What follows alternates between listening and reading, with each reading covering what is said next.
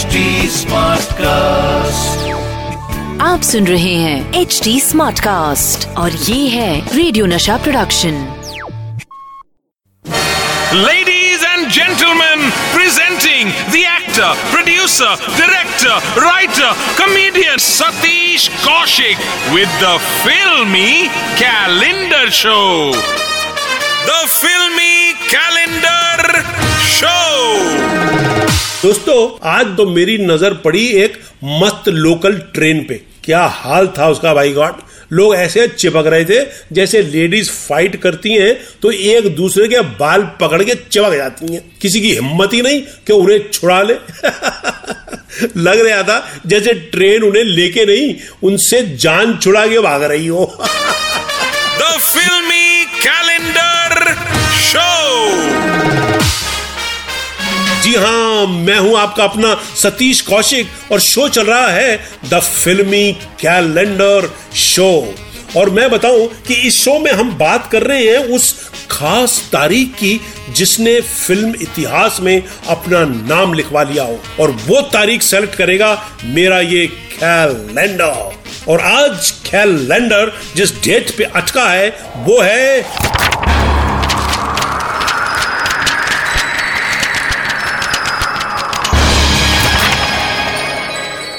बारह जून 1978 ओए हाय क्या तारीख चुनिया बाई गॉड। क्योंकि इसी दिन इंडिया को मिला था वो कैरेक्टर जिसका इंतज़ार 11 मुल्कों की पुलिस कर रही थी, मगर वो 12 जून को इंडिया में हीरो बना हुआ था।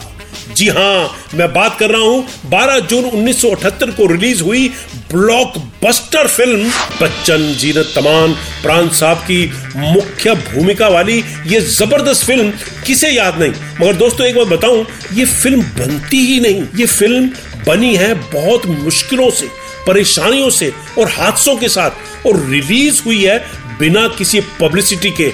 और शुरू के हफ्तों में ये फ़िल्म फ्लॉप भी हो गई। लेकिन फ़िल्म अच्छी थी, ज़बरदस्त थी, गाना था, खाई के पान बनारस वाला। तो जैसे जैसे हफ़्ते बढ़ते गए, दिन बढ़ते गए, ये फ़िल्म ब्लॉक बस्टर हो गई। मगर क्यों? ऐसा क्या हुआ था कि डॉन को प्रमोट नहीं किया गया? 12 जून 1978 का महाहंगामा, डॉन। दोस्तों, ये फ़िल्म प्रोड्यूस की थी प्रोड्यूसर और सिनेमाटोग्राफर नरिमन ईरानी साहब। मगर इसके पीछे भी एक कहानी है। दरअसल, ईरानी साहब अपनी पिछली फ़िल्म ज़िंदगी ज़िंदगी के फ्लॉप हो जाने की वजह से कर्ज में डूब गए थे।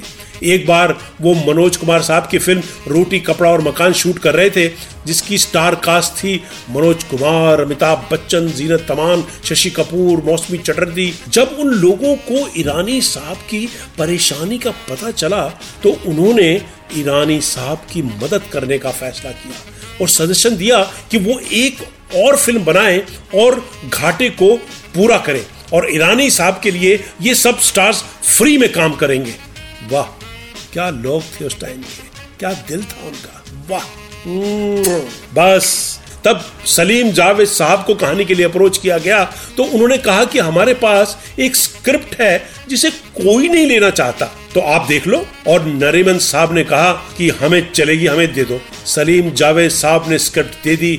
इस स्क्रिप्ट का नाम तक नहीं था, बस एक डॉन की कहानी थी। इस तरह से डॉन शुरू तो हुई, मगर अभी मुसीबतें कम नहीं थी। आगे बताऊँगा कि डॉन का नाम किस तरह डॉन पड़ा और किस तरह ये फ़िल्म हादसों का शिकार होकर साढ़े तीन साल में बन पाई। सलीम जावेद साहब की स्क्रिप्ट, जिसे रिजेक्ट करने वालों में प्रकाश मेहरा, जितेंद्र देवानंद साहब भी थे, ईरानी साहब ने ले ली। नरीबन साहब ने चंद्रा बारोत को डायरेक्शन का जिम्मा दिया। बच्चन साहब डॉन और विजय बने। जीनत अमान लीड एक्ट्रेस रही और फ़िल्म शुरू हुई। फ़िल्म का पहले नाम था D A W N D O N नहीं। मगर मनोज कुमार साहब ने सजेस्ट किया कि इंडियन व्यूअर्स के लिए ये टाइटल समझ में नहीं आएगा। उन्होंने फ़िल्म को मिस्टर डॉन नाम दिया, जिसे बाद में सबने डॉन कर दिया। अच्छा एक और मज़े की बात आपको बताता हूँ। प्राण साहब के साथ एक हादसा हो गया जिसकी वजह से वो चल नहीं पा रहे थे। इसलिए फ़िल्म में यह सीन रखा गया कि डीएसपी की गोली से उनका पैर खराब हो गया है, ताकि प्राण साहब स्टिक के सहारे चलकर फ़िल्म में काम कर सके। और इसी तरह बच्चन साहब को 40 पान खिला दिए गए ताकि उनका मुँह लाल हो जाए। मगर वो लोग ये नहीं जानते थे कि भैया, इसमें चूना नाम का एक खुराफाती आइटम है। जिसका बिहेव दूल्हे के मोसाजी जैसा होता है, दिखता नहीं है, मगर टांग ज़रूर अड़ाता है। चालीस पान खाकर बच्चन साहब के होठ तो लाल हो गए, मगर बहुत दिनों तक चलते रहे चूने की वजह से। दोस्तों, डॉन बड़ी मुश्किलों और रिजेक्शंस के बाद शुरू हुई। हादसों का शिकार हुई, मगर बनती रही। और सबसे बड़ा हादसा तब हुआ जब एक तूफानी दिन ईरानी साहब शूट पर थे और तेज हवाओं की वजह से एक लाइट का सपोर्ट हट गया। वो लाइट ईरानी साहब पर गिरी और ईरानी साहब का उस हादसे में देहांत हो गया। मगर बारोद साहब ने फ़िल्म जारी रखने का फैसला किया। फ़िल्म रुक रुक कर बनने की वजह से फ़िल्म को साढ़े तीन साल का अरसा लगा। फ़िल्म जब बारोद साहब ने अपने गुरु मनोज कुमार साहब को दिखाई तो उन्होंने कहा कि फ़िल्म बहुत टाइट है एक्शन पैक्ड है। इसमें थोड़ा सा लाइट मूड कम है, इसलिए एक गाना डाल दो।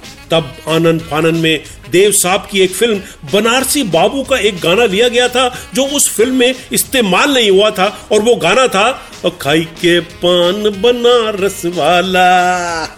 इसके बाद फ़िल्म बिना किसी प्रमोशन के रिलीज़ कर दी गई, और पहले हफ़्ते में फ्लॉप हो गई। खाई के पान बनारस वाला गाने ने जब रफ्तार पकड़ी तो माउथ पब्लिसिटी के ज़रिए पब्लिक फ़िल्म पे टूट पड़ी, और फ़िल्म गोल्डन जुबली बच्चन साहब, जीनत साहिबा और प्राण साहब ने फ़िल्म की तमाम कमाई और अपनी फ़ीस ईरानी साहब की धर्म पत्नी को दे दी। क्या लोग, क्या कहानियाँ। तभी तो बनती हैं फ़िल्में जो यादगार रह जाती हैं। दोस्तों भी के लिए अलविदा।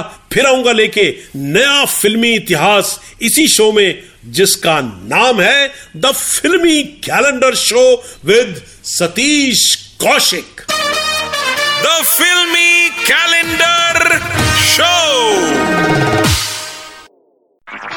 आप सुन रहे हैं एच डी स्मार्ट कास्ट और ये था radio Nasha production HD smart cast